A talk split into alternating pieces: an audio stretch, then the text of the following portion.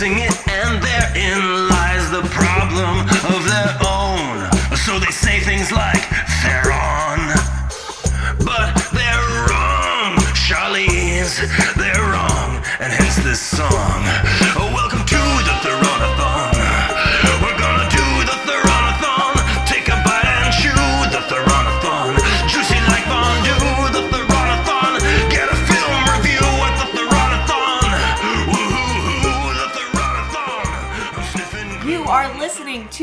To Theronathon. We are taking you through a film by film journey through the career of Charlize Theron.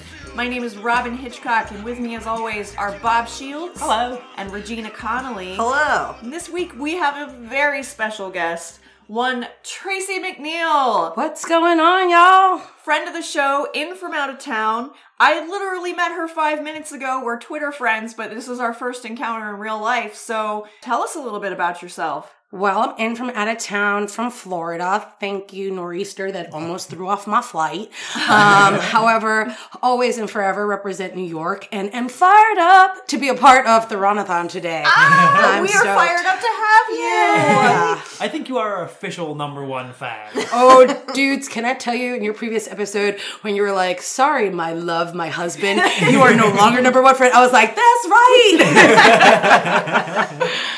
Although Lainey's mom might also want to fight you for it. so this week's movie was the 2005. Five. Five. I thought it was that. North Country. Academy Award nominated, but not winner. Correct. This is Charlize Theron's second Academy Award nomination for Best Actress. Which is why we're doing it the week after the Oscars. That's right. We are recording this the day before the Oscars, and three people who are nominated for Oscars this year are in this movie Frances McDormand, soon to be two time Best Actress winner, uh, Richard Jenkins, and Woody Harrelson. what did she? What did uh, Frances McDormand win for? Fargo. Fargo. That's what I thought. I was Yes. just making sure. you betcha. Also, did you know she's from Pittsburgh?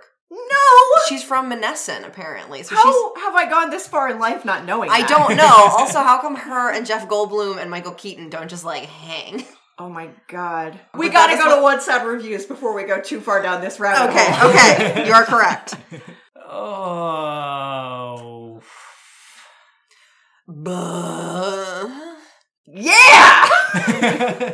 Huh. I Yeah. so we've got Yeah, two sides yeah. going on here. Yeah. This movie got me fired up. I openly wept through this movie. I think I felt about this movie the way that you felt about The Road. I Oh, was like, really? I can't. It was so depressing to me. Wait, hold on. Before we go any further, Regina, what time of day did you watch Oh. this film? it was not a Saturday morning. It was a, a midweek evening watch. yeah. Uh, the worst did you, time. Did you know that it had a happy ending? Happy in I- quotation marks. I have notes about the ending, which I will Okay. get to. All right, because I feel like one thing that made me enjoy this movie was the the plot. Generally, is about a woman in the iron mining industry facing sexual harassment, and it's based on a true story of the first class action sexual harassment Right. case. And so you see just incredibly brutal sexual harassment, Mhm. but knowing that ultimately she gets her day in court and modestly prevails made it So just even before you go down that rabbit hole, like like you said, knowingly. So watching this movie after when we start with the opening scene of her getting beaten by her her husband. Yeah. Uh, this is pre credits, mind you. Yes. Um, I immediately went, yo, I think this shit is based on a real story. I'm gonna have to Google this before I go any further because I just need to know how much I need to shield my emotions. that's smart. Right. Well, so here's the thing about that. So in the opening sequence, you see Charlize Theron at home with her kids, and you see a truck coming up. And she's like, get upstairs. And she, yeah, so you know that something's gonna happen, but they don't actually show the violence. They later cut to her on the floor, Bleeding. looking, bleeding, and then Really like wash, badly bleeding.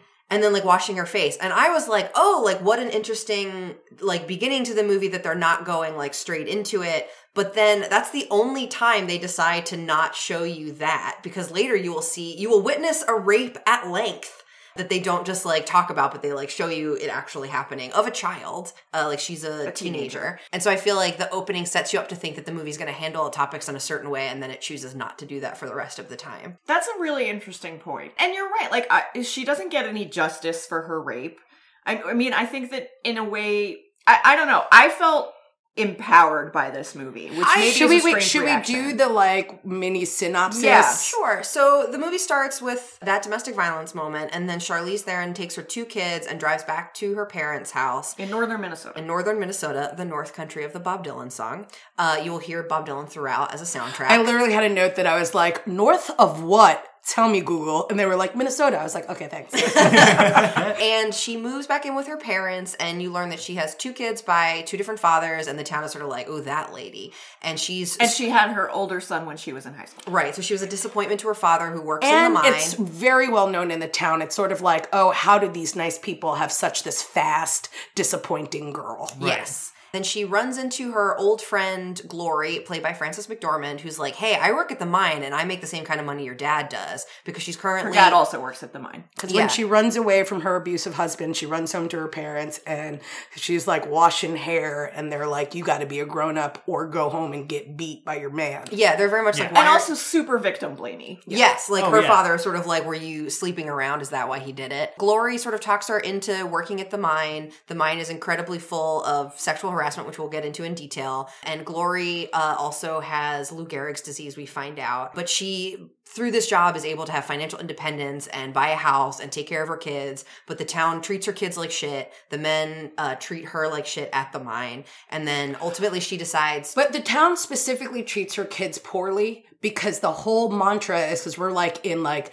1989, 88 styles is because you're taking good jobs away from men. Right. So the idea is like your slutty mom is taking a man's job and like this has been like internalized by her like teenage kid as well. Yes. So and he's like getting treated bad on his like hockey team and like Yeah, Right. like everyone is pretty much against it, and most of the women who work together have like a bond throughout it. Um, they show a variety of different like interactions with like the men and the women and the women's response to it. Frances McDormand is right from the start. She's like, you got to be tough. You got to have rhino skin.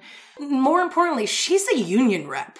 Yeah. So she's like, we're going to work within the system. We, we, we understand we got to take some BS, but also let's use the system to protect us as much as it can. Right. Right. Uh, Michelle Monaghan is in this movie, allegedly playing a 19 year old. I laughed out loud When they said that she was 19, She And- was 30 when they made this yeah, movie. it's ridiculous. We'll talk about all the things But that she happened was to obviously them. 19 because she had feathered hair. Of Doesn't course, that, isn't that of what that means? She ultimately is assaulted at the mine and quits. Well, first she tries to speak to the the mine owner. Charlize Theron does. Charlize Theron thinks that she, if she speaks to the owner and he knows what's going on, that he'll look out for her. So she goes to the boss, and the boss humiliates her and is like, "No, like we'll allow you to quit now if you want." But the the the owner of the mine does not care about any of the things that she's bringing to him. So she decides that she wants to sue.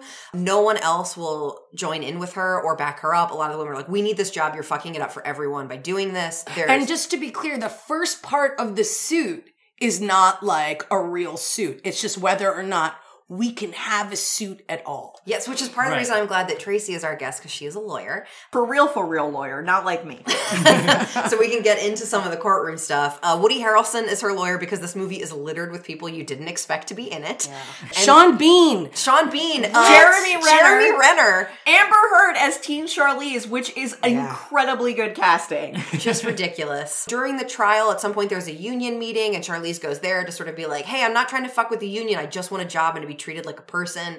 And everyone is yelling at her, and her father finally is like, "That's my daughter. Don't treat my daughter the way you've treated her." I And got some thoughts about that. yeah. I Yeah. also have some thoughts What, about what that. a scene. Okay. And then uh, ultimately, we go back to the courtroom, and then we learn that Charlize, as a child, was raped by her teacher. And there's a man on the stand who breaks because of a sports metaphor being yelled at him. oh and god, that was the worst part of the movie. And he admits that he knew that she was being raped. the thing is, is that the guy that is ultimately her savior is her major tormentor And The guy who assaulter. assaulted her. her at the. So it's like Correct. Her high school friend. And boyfriend. And boyfriend. Yeah. And played by Jeremy Renner. In the courtroom, they hear all this, and then it's sort of like. the Norma Rae moment where everyone stands up and like supports her. But Yeah, first, oh Captain, my Captain Frances style. McDormand, who has literally lost her voice, has her husband speak for her to say that he stand that she stands with her, and then other people stand up, and they all stand up, and then we don't see any more of the trial, but we learn that they won the class action lawsuit via title card. They got a modest amount of tell you remuneration, what that is, but though. they uh, a sexual harassment policy was put in place in the mine and sort of spread around the country. I really, I'm trying not to talk about the ending, but I'm, I'm just gonna do it. I'm sorry. The movie ends with Charlize Theron literally handing the wheel of her car over to a young man. And I was kind of like, that's the ending metaphor image that we're gonna go with, as her being like, I did all this. Come, young boy, drive us off into the sunset. Why was that the thing? But that's how the movie ends. And now we can get into specifics. That's interesting. I wouldn't have thought of it that Yeah, metaphorically. I- I, I just more thought it was about her repairing her relationship with him as a mother. because part you know we talked about the right? But part of the thing is is like it becomes very clear when you know because they get to ask her about her previous sexual history in court and it comes out you know they're like so who's the father of your eldest child? And it turns out she like tells this horrible rape story about like her teacher in high school in the high school classroom horrible horrible rape. We see him having to grapple with like everyone just thought she was fast and no she obviously had never said that she was raped. So even mm-hmm. like her parents are shocked the town is shocked you know she was like the only reason i kept this a secret is because i loved you so much kid and i didn't want you to have this stigma Right. So first of all, we talked in our midpoint episode about how we haven't seen Charlize as a mother. That's and true. This is Yeah. one where she clearly that's clearly part of her character. And I loved the sort of anti Gilmore Girlsness of her relationship with her son, where he acts like a real teenager. Yes. he's a And- shithead Yes, and and they have a relationship that parents have with their teenagers, where it's like a mutual hatred, uh, love hatred. But you know what I mean? Like he is embarrassed by her, and it's not just because she's like this town pariah. Like normal teenage embarrassment with of your parents. Yeah. and she is frustrated with him, and it just felt really real. I, I felt Yeah. like he was the representation of town shame even in her own home Yes. I you also felt like it was the representation of the sexual harassment in the mine didn't come isolated. It came as part of a community and Right. the ramifications spread out beyond the incidents into the workplace into everyone's day to day life. I do want to get back to Tracy's like let's talk about some specifics. let's so like it things that happen. starts out with like just like using the c word and like saying inappropriate things and then like escalates to sex stuff really quickly. Like there's a dildo in her lunchbox. it starts with her having a vaginal exam oh, before Oh, she's allowed right. to have the job. Yeah. Because the movie opens with she's already in the courtroom and it's cutting back and forth between the courtroom and the past and it quickly drops that until the end. Yeah. But the lawyer for the opposing side is For the is. That's is, is the grilling defense. her and she as Charlize says to her, she's like, Before you got to be a lawyer, did they like go up in your vagina? Essentially. Right. So it's one of these things where she gets examined, the doctor's like, Oh, you're not pregnant. And she's like, I told you that. Mm-hmm. And it was sort of like, Yeah, well, that's not good enough. and then also the lawyer says, uh, "Well, you uh, agreed to submit to the exam," and Shirley says, "That's right, I submitted." yeah. Right. I loved it. And they do a very good job of showing like a private moment between like evil coal miner owner Mm-hmm. and his like, I hired you, obviously super competent attorney because you're a woman. Yeah. And mm-hmm. and then, you know, she sort of pushes back against that. And he's like, see, a man wouldn't have a problem with me like making that kind of comment. So it's sort of like, you know, Pervasive through all levels. right. Yes. Like, you know, even though she's like for the enemy, it's like, well, you know, you have to deal with this Yeah. sort of B- BS Yeah. too. And I did appreciate, I mean, this movie was all about white Minnesotans, but I did appreciate that it was like about uh, working class issues because I feel like a lot of sexual harassment stuff that I have seen has been predominantly professional class or white collar Uh-huh. related. So I was like, so this was a different aspect of it. And the movie sort of opens with like, you think you're tough in your life, like you have no idea what I did, both like work wise in the mine and what I put up with. I also really appreciated that they acknowledge Anita Hill. Like they Yes. they do it in a really clever way where so it's like on it's like on the screens in the background and Charlize specifically says like to her mom have you been watching this mm-hmm. so they clearly acknowledge that that was something that changed the national conversation on an individual level Yeah.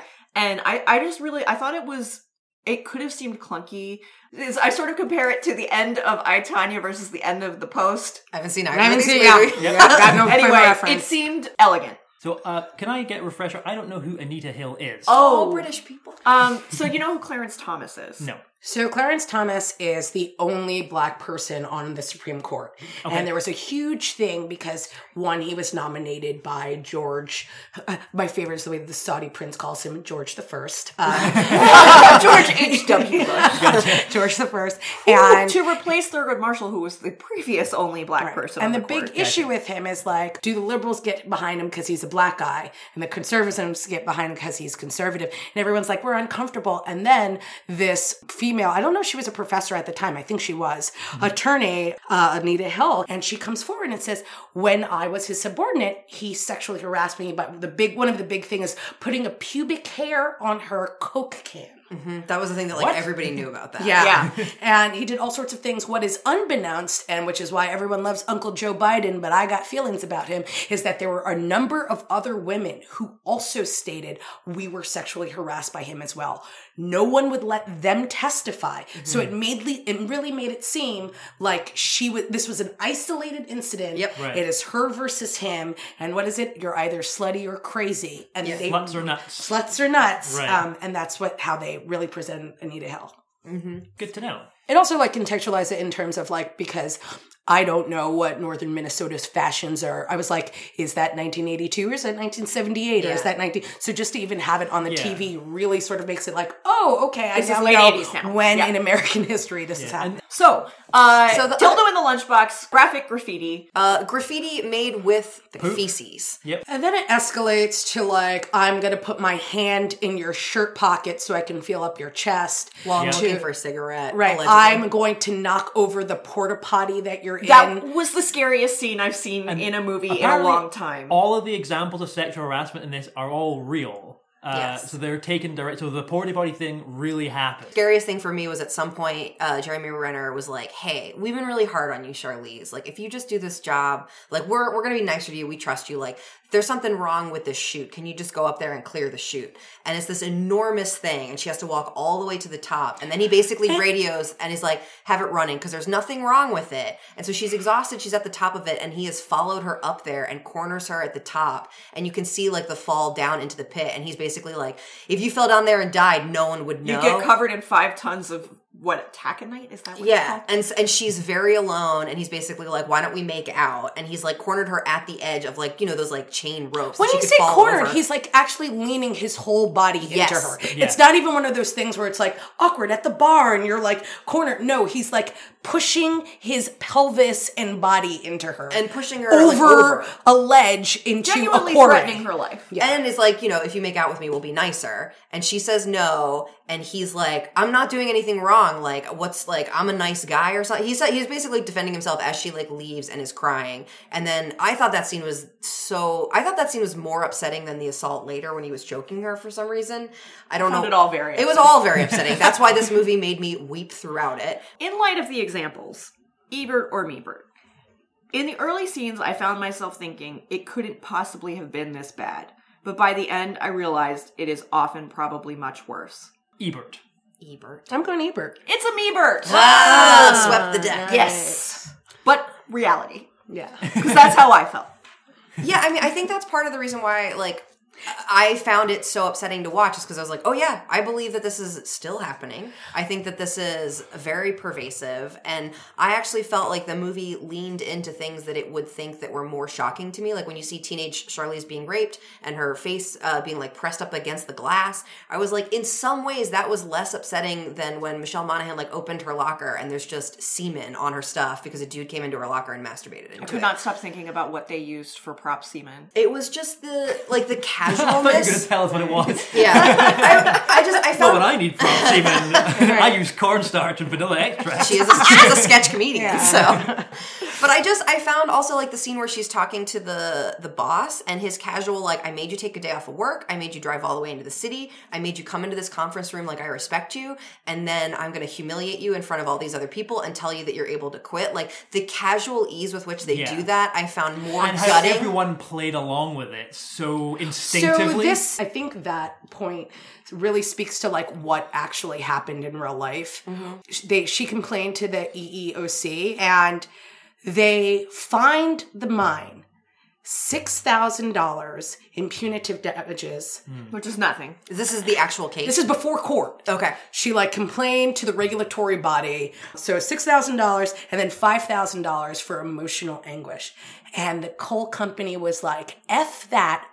We're just not paying because we think it's ridiculous. Then things got worse. Yeah, because it was Right. like you're a rat. Retaliation. Right. And that's what ha- in the movie they show like that's when they escalate. They don't just write the c word in Sharpie. That's when they like basically cover their entire locker room with poop. And the women are mad at her because they're like, "We need this job, and you've made it worse for us." So they do. s- Yeah, they, they, yeah, they do a really good job of showing like the rock and the hard place between where the other women are. Where Charlize is like, we shouldn't take this, and they're like, you're stirring up trouble, Right. Mm-hmm. Like we just we just need to figure out a way to deal with this. and also that that no one is at that job necessarily because they want to. They're all like, "This is this is our This is livelihood," and if the you way mess that with you this, can make money in this town, and we need money. yes, I definitely had a feel of like old school mine company in Appalachia owns the town where Yeah. they like own the store, like very Matewan, right? Where it was like, but instead of it being like the entire union, it's just like just you girls, right? Like, and and it's sort of like we are a company town.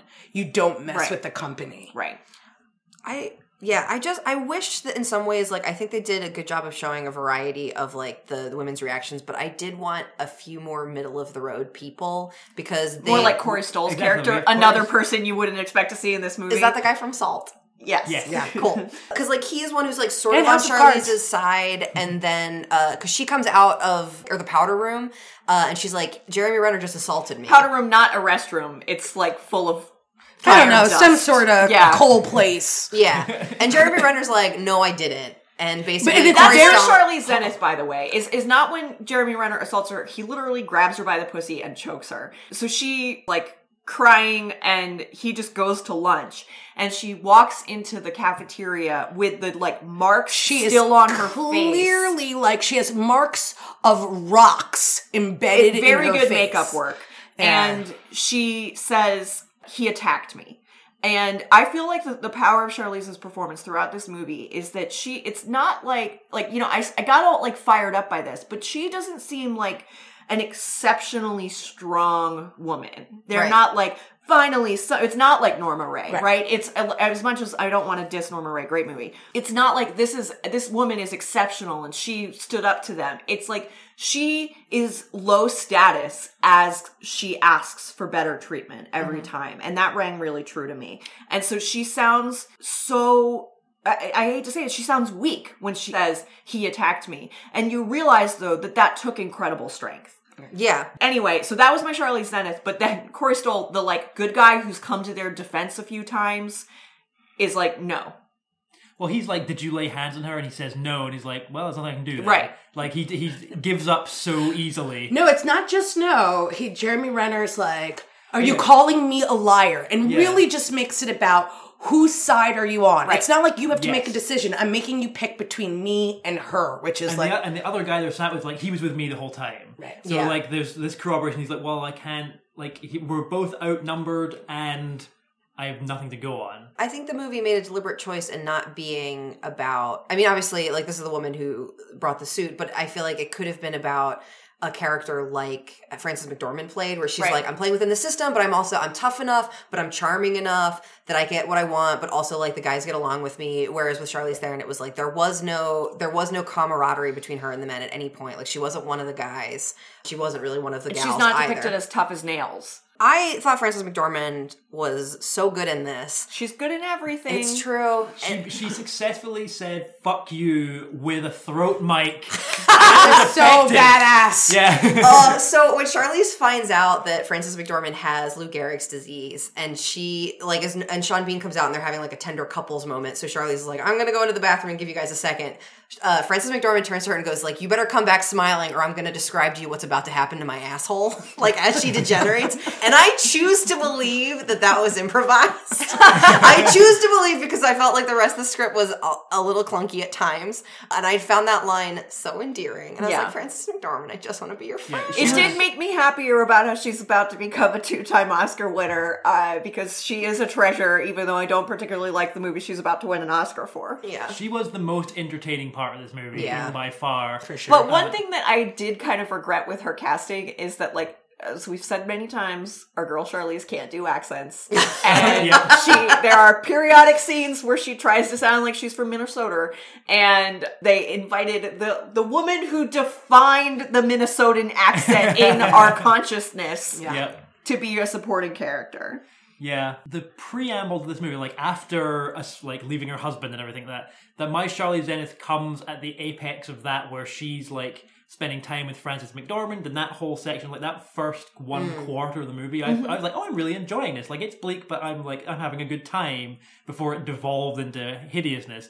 But there was one point where um, they were talking, and uh, she's like, she makes some reference like, "You got to tell him he likes some weird sex thing," and he's like, "How about I just tell telling people he beats his wife?" Oh Right, right. Yeah. And I was like, that, that's that's my Charlize Zenith. I was like, yep, that was that should do it. Yep. But, uh, Yeah. My Charlize Zenith is when she's in the basement talking to her dad because Yeah. because the dad is very much like like you Richard shouldn't- Jenkins. You should not be working there, and she is down there basically like defending her choice of doing it and like why she needs to do it. She says something where I was just like. Ugh, it's very painful. He, she was just like, "I want to work, I just the same as you." And he was like, "Do you think you're the same as me?" And she's like, "No, because when I go into work, like I'm worried. Like you never have to think, About am your I going to get raped today?" Right. And, and he like just kind of like shakes it off, but the way she's sort of like, "You have no idea what it's like for me all the time." And also, it's not something you don't know. You're not even trying to know. Mm-hmm. You're not even trying to see.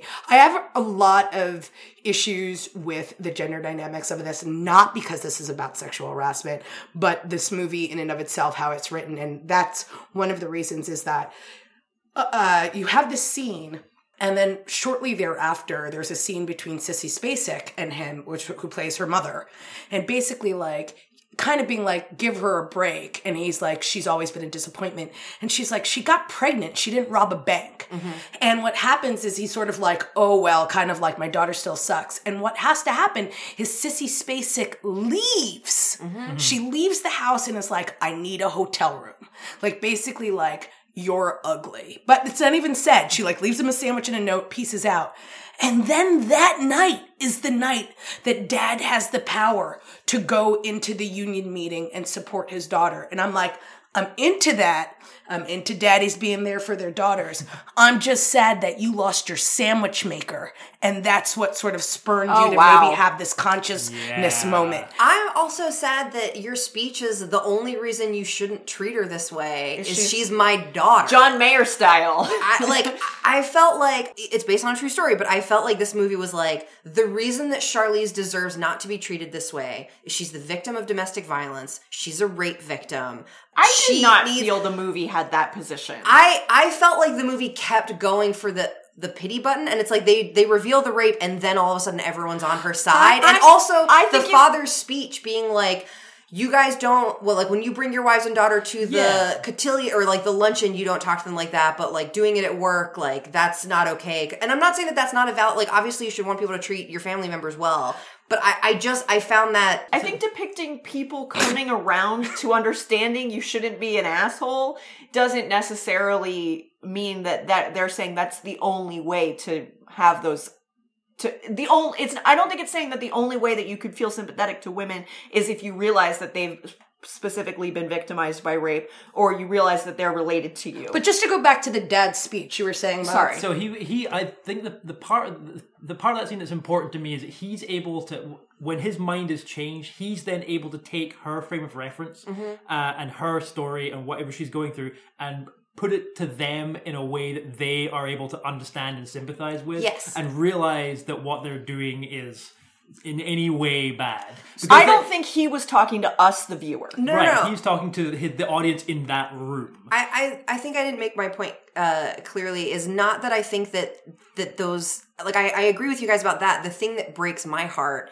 is that that feels necessary for the people in that room, mm. and I'm sort of like I would just like a woman who doesn't have a father and maybe is a shitty person to still not have to put up with that. Like I I just you know how like sometimes for like these types of lawsuits they feel like they have to find the perfect plaintiff. Yeah. Mm-hmm. I understand the efficacy of that, but it makes me sad that you have to be X, Y, and Z in order to get decency on on a larger scale. I just don't think it was a failing of the film.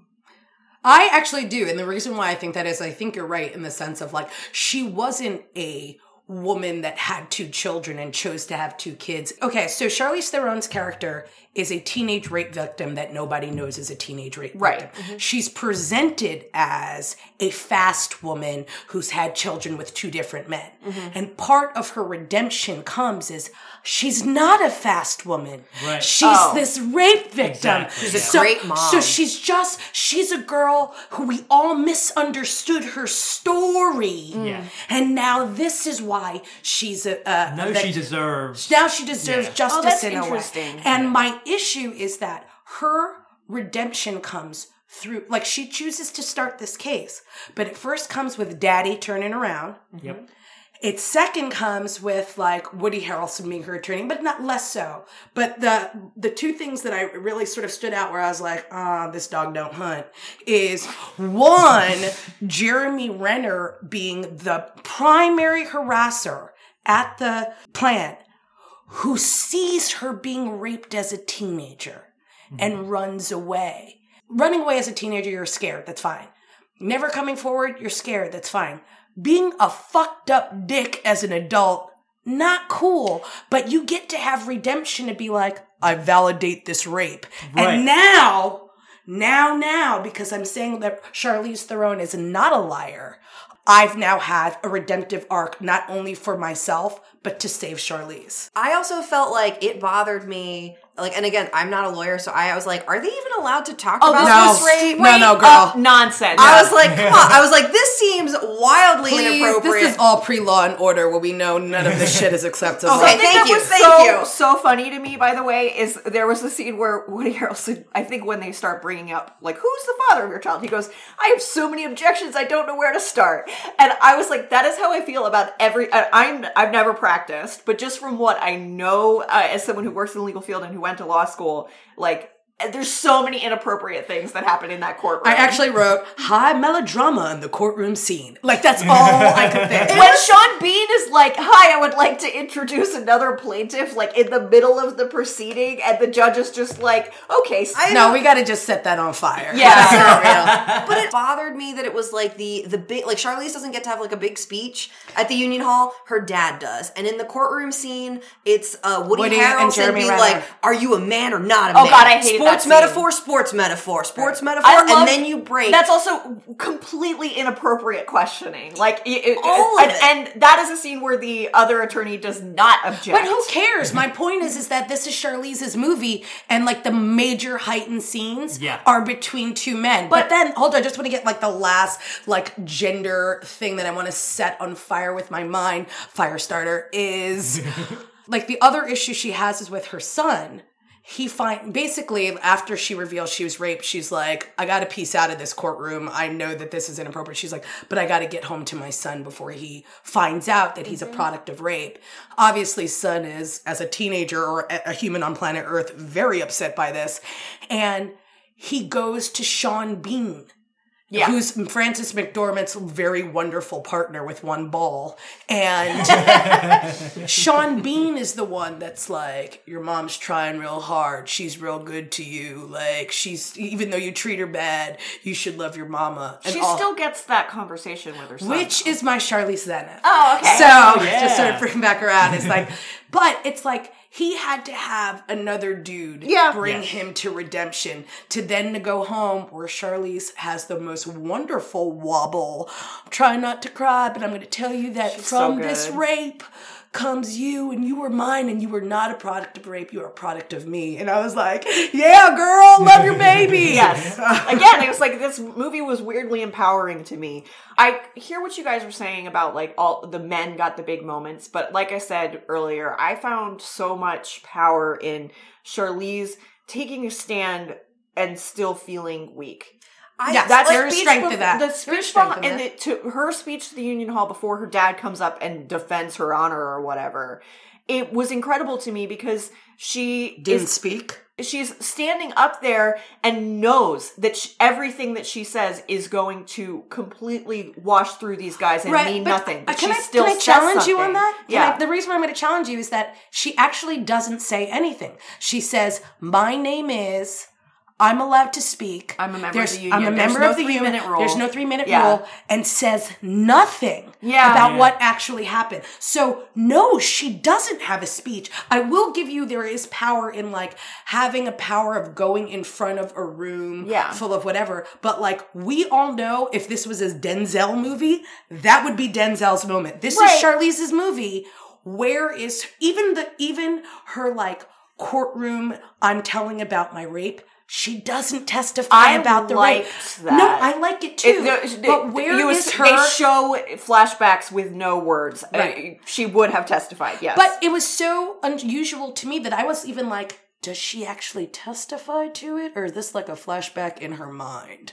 I think that was, they made it clear with the reactions from the crowd. uh, I was I was unclear until Okay. we had you know Norma Rae everyone stand. So this Okay. that's my issue. Oh, I, I thought, yeah, I also thought it was flashbacks. I, I do I it's like one of those things where it uh, I would never have thought of it from your perspective, but hearing it, I'm like, okay, yeah, but I still think I'm right. Or like, the Robin Hitchcock. I'm like the Robin Hitchcock story. right? I say that like that is not also my autobiography. It is. yeah, I like I just um like I don't think it's a bad movie and I don't necessarily disagree with it, but I felt like like one of the scenes that I liked the best where I was like, oh, like I feel like I'm actually seeing this like from Charlize's perspective or seeing Charlize as a character and not a vehicle through which the story is told is the scene with the women where Michelle Monaghan is like trying to sell them cream.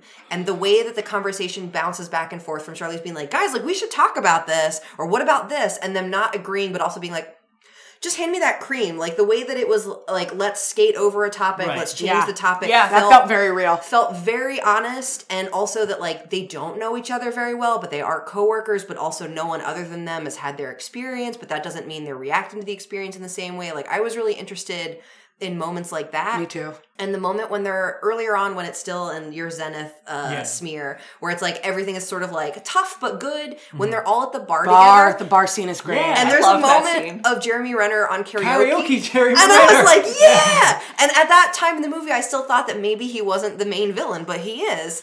And like, they're just like having a drink and having a good time. And I felt like later when Charlize says something about like, I just want to have my job and just be able to like go get a drink afterwards and like live my life. just like you. and I felt like having seen them have a semblance of that moment made that more important later. Right. But I just, on some levels, I felt like the movie was worried that men wouldn't watch it Yeah. if men didn't have the big speeches and that a lot of the extensive showing of the like how graphic the harassment was. I was like, I didn't. I didn't need to see that to know that that was true.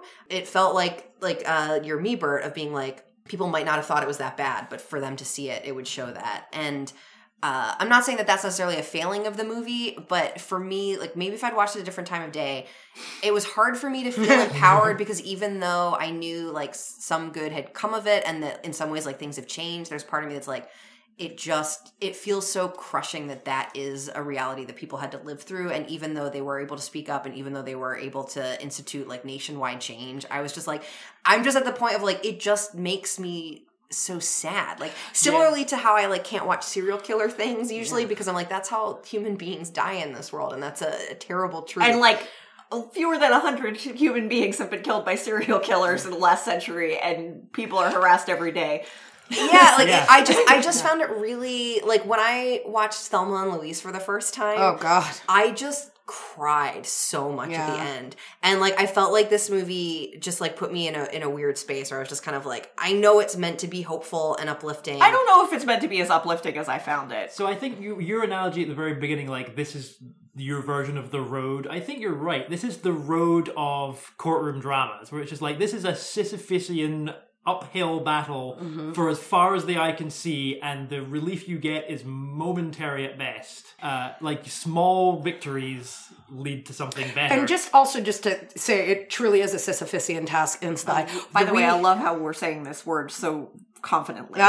Because if somebody asked me to say Sisyphusian, Sisyphusian. Sisyphusian. especially on Mike. Okay, I'm sorry to interrupt No, you. no worries. Is that like part of the issue is the original case like started in like 82 the just whether or not there's a magic class ends in 88 the full court case goes from 1988 they don't get to the settlement until 1998. So like And before that, she endured 13 years of harassment. Right. and the mine. right. So like This makes Definitely a condensed yeah, this makes it feel like Right. a week. right and so so there's like so yes there is ultimate vindication but jesus christ with these so they ended Yeah. up getting like 3.5 million dollars at for like between 15 of them and the plaintiffs are charlize's character and um, frances mcdormand's character in real life I also think like this movie who died before the settlement actually happened Of course. This movie tried to do so much in some ways. Like I was like domestic violence, rape, sexual harassment,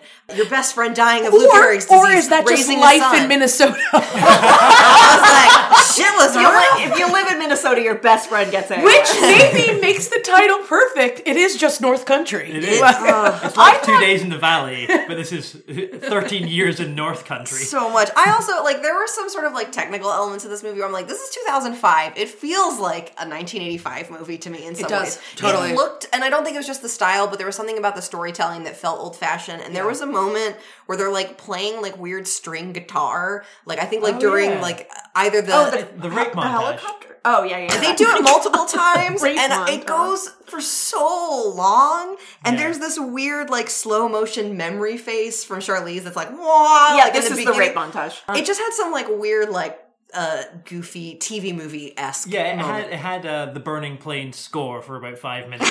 so uh, one thing I want to say is that I think I reacted to this movie differently because I watched it in the while I finished the Oscars death race. Right, Yeah. like I've spent the last three weeks watching sad Melodrama. Yeah. movies Yeah. and you know like one of the movies i watched was uh, the insult which is nominated for best foreign language film and it is a very melodramatic courtroom movie that felt like a tv episode and Okay. this seemed i really enjoyed the insult by the way but this seemed much more filmic well Yeah. for, for me i saw i saw in a three day period captain america winter soldier black panther ant-man and North Country. so like you that was a drop. Yeah, if you watch uh The Insult, Loveless, North Country. Loveless is a Russian movie about two parents who hate their teenage son and he goes missing and they're kind of like shrug. oh my god this movie definitely would be more of a like arms in the air. Yes. Uh, by the way, I won the Oscars death race. Congratulations. yesterday. Awesome. Thank you. I thought I thought all the performances were good.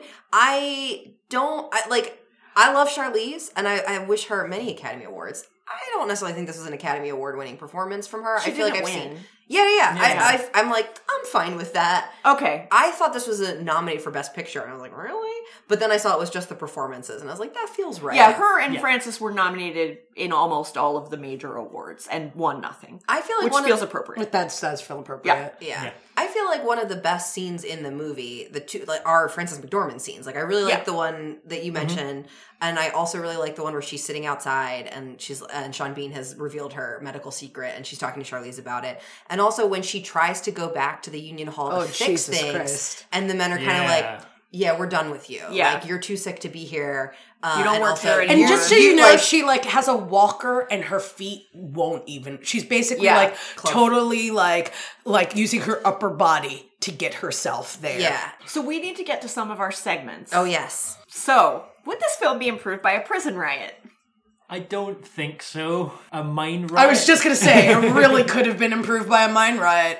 A lunchroom riot. I'll give a lunchroom riot. yes, with but I think no for prison. Yeah. Yeah.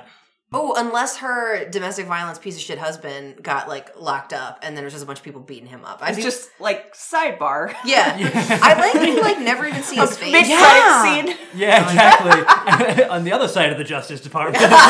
And who would Keanu Reeves have played in this film? I think it's a very obvious answer. Oh, And that I do is not. obviously Sean Bean should be replaced oh, by ah! I'm so excited I burped. Oh my god. So here's why. Firstly, Sean Bean, gotta love him.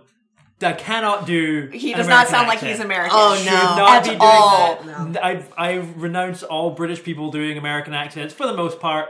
What cements it for me is that speech where Charlize's son goes and talks to him after the, the rape montage, as we're calling it now. Where he's like gonna steal, like Sean Bean makes, uh, like fixes old watches or whatever as like a strange man thing, And and, he's like, Midwest, Midwest, right, hobbies. exactly. Obviously, this Why is what I do in can't my you just basic. be an exotic man in the Midwest? You're a British man living in the Midwest, Bob Shields. Here I am. But yeah, so, Gateway uh, to the Midwest. yeah, sorry, close But by. he, he does this whole thing where he's like, uh, like the incredibly, like I've just found you about to steal from me, uh, but I'm trying to be as overly kind as possible. All the more reason to be British. It- it- or all the more reason to be Keanu. Keanu because he does this whole thing as like, well, you know that's what it's like with your mama. Yeah, she she knows she's gotta love you even though she knows you hate her, kind of thing. And she does it, and it's like, wow, that was that sounds like it should be. It looks like it was written for Keanu Reeves to say. Mm. So I was like, uh, this is I like this it. is the most Keanu Reevesy speech I've ever heard, and Sean Bean is giving it. a person I would never have put in the same sentence with Keanu prior to this. Very brief sidebar. Aaron Smith, if you're listening, just because Robin said Pittsburgh is in the Midwest, it is not. This is not a point in your argument's favor. What up, Smitty? You're right. You're not Gateway, Gateway to the Midwest. Who would you have Keanu play? I didn't think about this beforehand, so making my like snap judgment right now. I think the answer is Woody Harrelson because there is a like definite like mutual respect between like he's like, yo, you're making your own money in a really mm-hmm. tough job. He's like a former hockey star slash New York lawyer that's come back to his small town. Oh hey Keanu. Also, like, he needs to be hotter for that to be true than Woody Harrelson is. Yeah. I was Yeah, like, because they send, the town sends the pretty person to New York. Great. Uh, true, true. And the like, I'm a regular guy that could be doing extraordinary things mm-hmm. kind of thing. is like, wheelhouse. yeah, exactly. it wasn't very realistic that Michelle Monaghan came on to him at the bar. No. he was well. I mean, and then and then that he would then turn her down, like no, you know. I was Yeah. like, do you see that feathered hair? I- Come on. kind of enjoyed how Woody Harrelson was like the pinnacle of masculinity in this film because it's funny. I just can't accept Woody Harrelson as a movie star in any capacity. Really? I Not just even People versus Zombieland? Larry Flynt. I have seen neither of these things. He's also great in Zombieland. I think he's great. I don't I think, think he's, he's a bad actor, but every time I see him on screen, I'm like, that guy? That's how I feel about Jeremy Renner, who is who I would replace with Keanu. Except I'm going to back away from this. Please do, because quickly. I am glad that Jeremy Renner is in this film and is as gross as he is in this film. Because when I say that I don't understand how Jeremy Renner is a movie star, I want to direct people to this film. That is how I see him in all things, So mm. I have except for Ghost Protocol, where he is perfect. I like a separate person. I have an important note about Jeremy Renner. Yeah. So I have long been like, why is this frog faced dude a movie star? Uh-huh. On what universe should he be Jason Bourne, not ours? Thank Yes, you. that's and I am on the same page as you. And then I recently rewatched Ghost Protocol, and I was like, It's like a different Wait, person. wait, wait. I was like, look at that charming motherfucker. And then I watched Age of Ultron, which I'd never seen before, and I was like, Oh yeah. what, what a little, Hawkeye. Hawkeye what a little it. sparkle he has in his eye. And even though he's trash in this, the moment he did karaoke, I was like, I'm on the other oh, side now. I'm on the other side now. I see it. I'm like, fine. I'm in camp. Jeremy Renner is allowed to be a movie star, and I don't think that Woody Harrelson is terrible. I don't like. I'm like, oh, that guy. I'm just always like. He seems like someone I would run into at like Silkies and be like, "Oh, do you want to play shuffleboard?" And then when I see him on the big screen, I'm not like, "Oh, like town guy made big." I'm just like, what are you doing here? "Yeah, how did you get what?" No, I think he's got sexy Jack Johnson charm. Like he's like very. I don't there understand is- that sentence on any level. there is You're like not this- alone though. I know a like lot a of people think he's strange, hot. like hippie, like I don't know. Maybe it's the I think there used to be a term like ugly cute kind of thing. Sexy Uh, ugly. Yeah, Yeah, like yeah. there's something. I my Keanu is also Woody Harrelson because I think that like he Yeah. needs to be like if he's the hot shot of the town, I just think he needs to be more conventionally hot. And he might be sexy ugly for some people, but he's not sexy ugly for me. He's just a dude. And also, I want to choose to believe on some levels that like he leaves New York because he turned down Al Pacino's offer. And this is- because oh this my the god, 80s. the devil's advocate comes back around in the Oh. most perfect way. So, You as, to the be fair, universe. I ultimately decided not to take Jeremy Renner out of this movie, but I would rather uh, replace Corey Stoll. Um, yeah. Yeah. Because for the Oh. same exact reason I replaced him in Dark Places Yeah. is that I'm like you are you are scary. I don't like you being a pseudo good guy. Oh, so I hear. Keanu Okay. Reeves in that I hear role. That I hear that. I hear that. I did think that this was a better pairing of Woody Harrelson and Charlize Theron than it was in Battle in Seattle. I completely agree. because that was Oh, just God. weird and disjointed. Whereas And this, he seemed much, much older than her in that and not in this for Yes, whatever reason. Maybe it's the bad wig. yeah, this made a lot more sense. Yeah. and they played it far better. I also I will give the film credit because at the very end when she's like picking up her son from hockey practice with Woody Harrelson, he's like, "Oh, like your son tells me you won big, even though I'm the lawyer, so I should know this." He's like, "Oh, like I heard you got a big settlement," and she's like, "Haha, right." And then they Yeah. just go on as the sort of a like, you can do these kind of suits, but you're not actually going to make millions of dollars on I it. Well, he actually- says that too. He's like, even when you win, you lose. I actually, when it was like, when I saw the dollar amount, I was like, divided by 15, so they each get $233,000. And I was like, so in 1998, I mean, not like, I, it was, if there's any relatives out there that would like to die and leave me that, I'll gladly accept that. However, you know, even in After you've had a 1998, But long wait, full so life. that's Right. they get Yeah. they get forty percent of that. Right, right? exactly. Yeah, Because like, it's like the contingency fees and, And it's whatever. also it's like how much was the mine owner making? Like that's like Right. basically like one year salary for him is like what they get for 15 years of Yeah. an ongoing slog. Yeah. That doesn't seem right. I do want to say one more thing about this movie, which is that Niki Caro directed it, who directed Whale Rider. And Oh. She I, yeah, keep going. she is uh, slated to direct Disney's live action Mulan. Oh, Okay, although sense. that just got pushed back two years, so I hopefully she's still available. But sh- that will make her the second woman given one hundred million dollar plus budget. or After Ava? Ava didn't get that. I thought you got it for Wrinkle in Time. Oh well, then maybe this was outdated information. Yeah, she Oh, did. crap. Yeah, uh, she she got over a hundred million for Okay, Wrinkle in Time. so Oprah's not cheap. th- what it said on her Wikipedia page is she's the second woman to get a hundred million dollar plus budget for a movie after Patty Jenkins. oh, So I was like, oh, so the key is direct Charlize Theron to an Oscar nomination, wait 15 years, and then you get $100 million. Or be as brilliant and talented as Ava DuVernay. So uh, another thing I want to say before we leave is I'm obsessed with Bob Dylan, which most people know, and I have never seen a movie not about Bob Dylan have so many Bob Dylan It's songs. in very it. Bob Dylan heavy. And, It's- and deep cuts. deep cuts. uh, I found it distracting because like those were the only moments where I was like, I can stop crying so I can just sing along to "Lay Lady Lay" for a little bit and cheer up. So I was glad to have him there. Also, they filmed this in actual Minnesota, and they filmed part of it in Bob Dylan's hometown of Hibbing. Which Ronald Lane Hitchcock and I have been to. Drop. Yes, very exciting. anyway, it made me happy.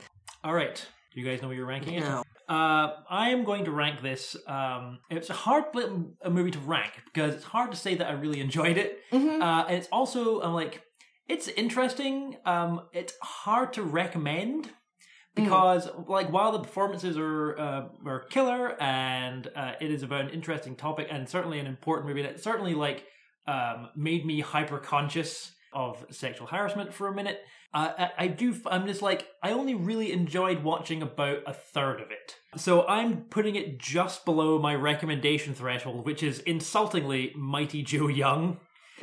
Well, Mighty Joe Young was way better than we ever gave it credit for. So this one So is fun. This one is knocking Legend of Bagger Vance uh, off of its uh, place just below. it. So it's it's between Mighty Joe Young and Legend of Bagger Vance. And very similar content to both films. exactly. Uh, I also found this very difficult, as I've repeatedly said. But I also try to rank based on Charlize's performance, and she's in this a ton, acting and stuff. But I am also ranking it below Mighty Joe Young, but a few below it. I'm gonna put it below the road. Um, and what? above Trial and Error because honestly, I might watch The Road before I watch this again. What? You are wiling. This is. uh-uh. I'm going to throw out there no more midweek television for you. You need Saturday morning only. I just Oh my god. Well, like here's here's the thing that I wanted to say is like instead of what like because I wouldn't necessarily recommend to be like, hey guys, go watch this. I'm sort of like if you want to, I would say if you want to learn about it, like I would rather read the book that this was based on, and I would say like read Susan Faludi's Backlash, which also talks about like working class uh, sexual harassment and like it, problems in factories. I don't know, it just felt a little unrelenting to me. So I'm I. that I- just and I be also North Country. North Country. I also North think that, that the road got pushed up after recording for me because you were so sad, I felt like I had to be like, no, it's okay. So I think I am misremembering my experience of watching The Road, which I remember being like, this is pretty fucking bleak. I don't really like this. But now it has But you were like, but I didn't have us cry fast over it, so But I, I was like- liked it more. But I was like, no, but I want Robin to be okay, so I want this movie to have been better than it possibly was. so as you can tell, it's a very scientific, not at all emotional ranking.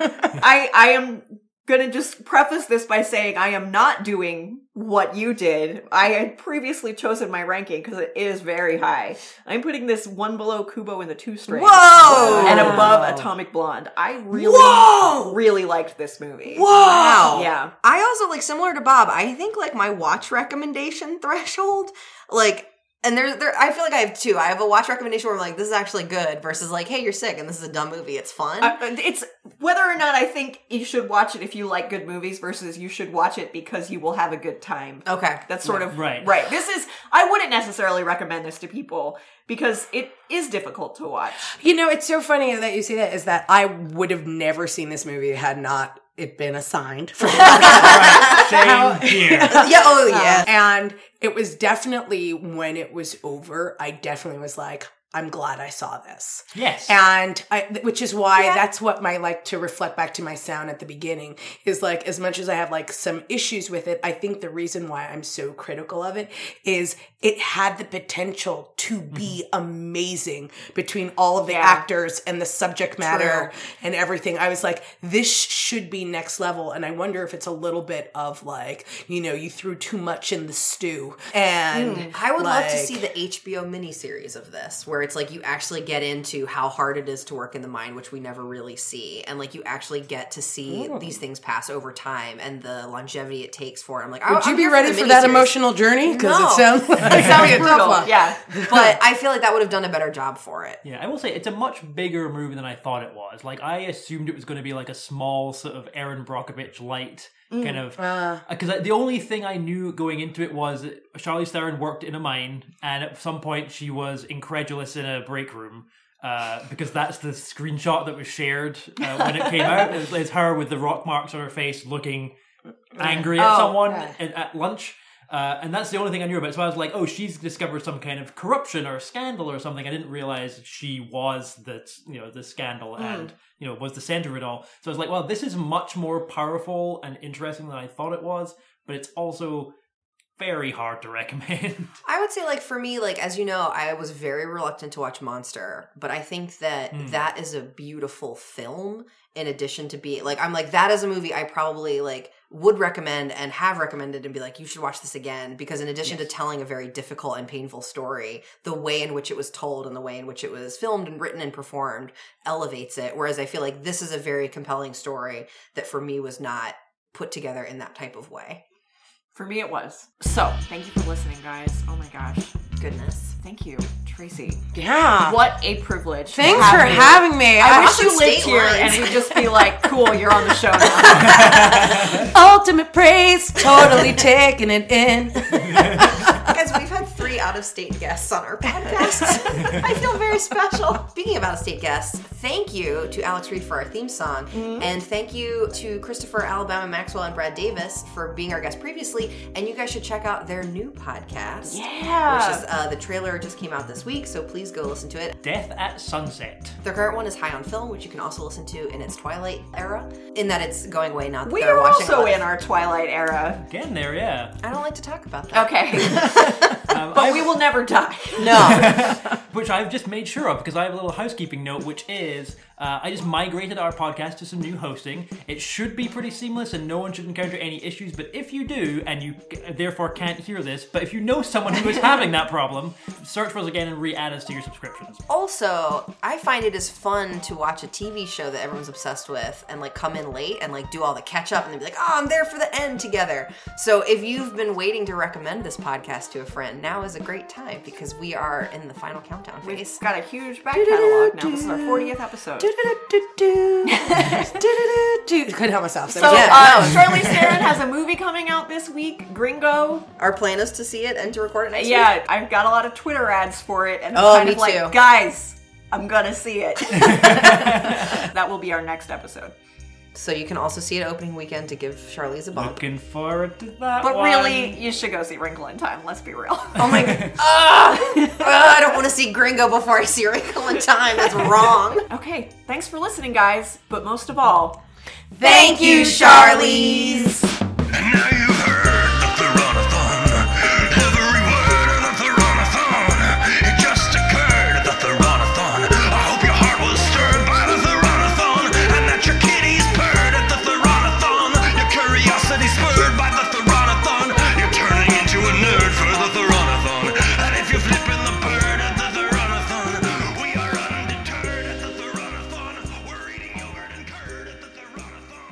By Jeremy Renner with ridiculous but also weirdly endearing hair. all of the hair in this movie is ridiculous and weirdly endearing. Not Charlize's Not hair. I, Charlize. I was like, No, that's like the worst hair she's I had. Charlize her has, hair. Charlize has the whiskers are we haircut. Oh yes, he does. oh my god, we're gonna do a side by side comparison.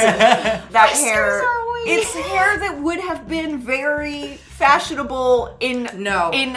in working class Minnesota in 89. I have a note right here, oh, and yeah? I literally this the note is bad wig.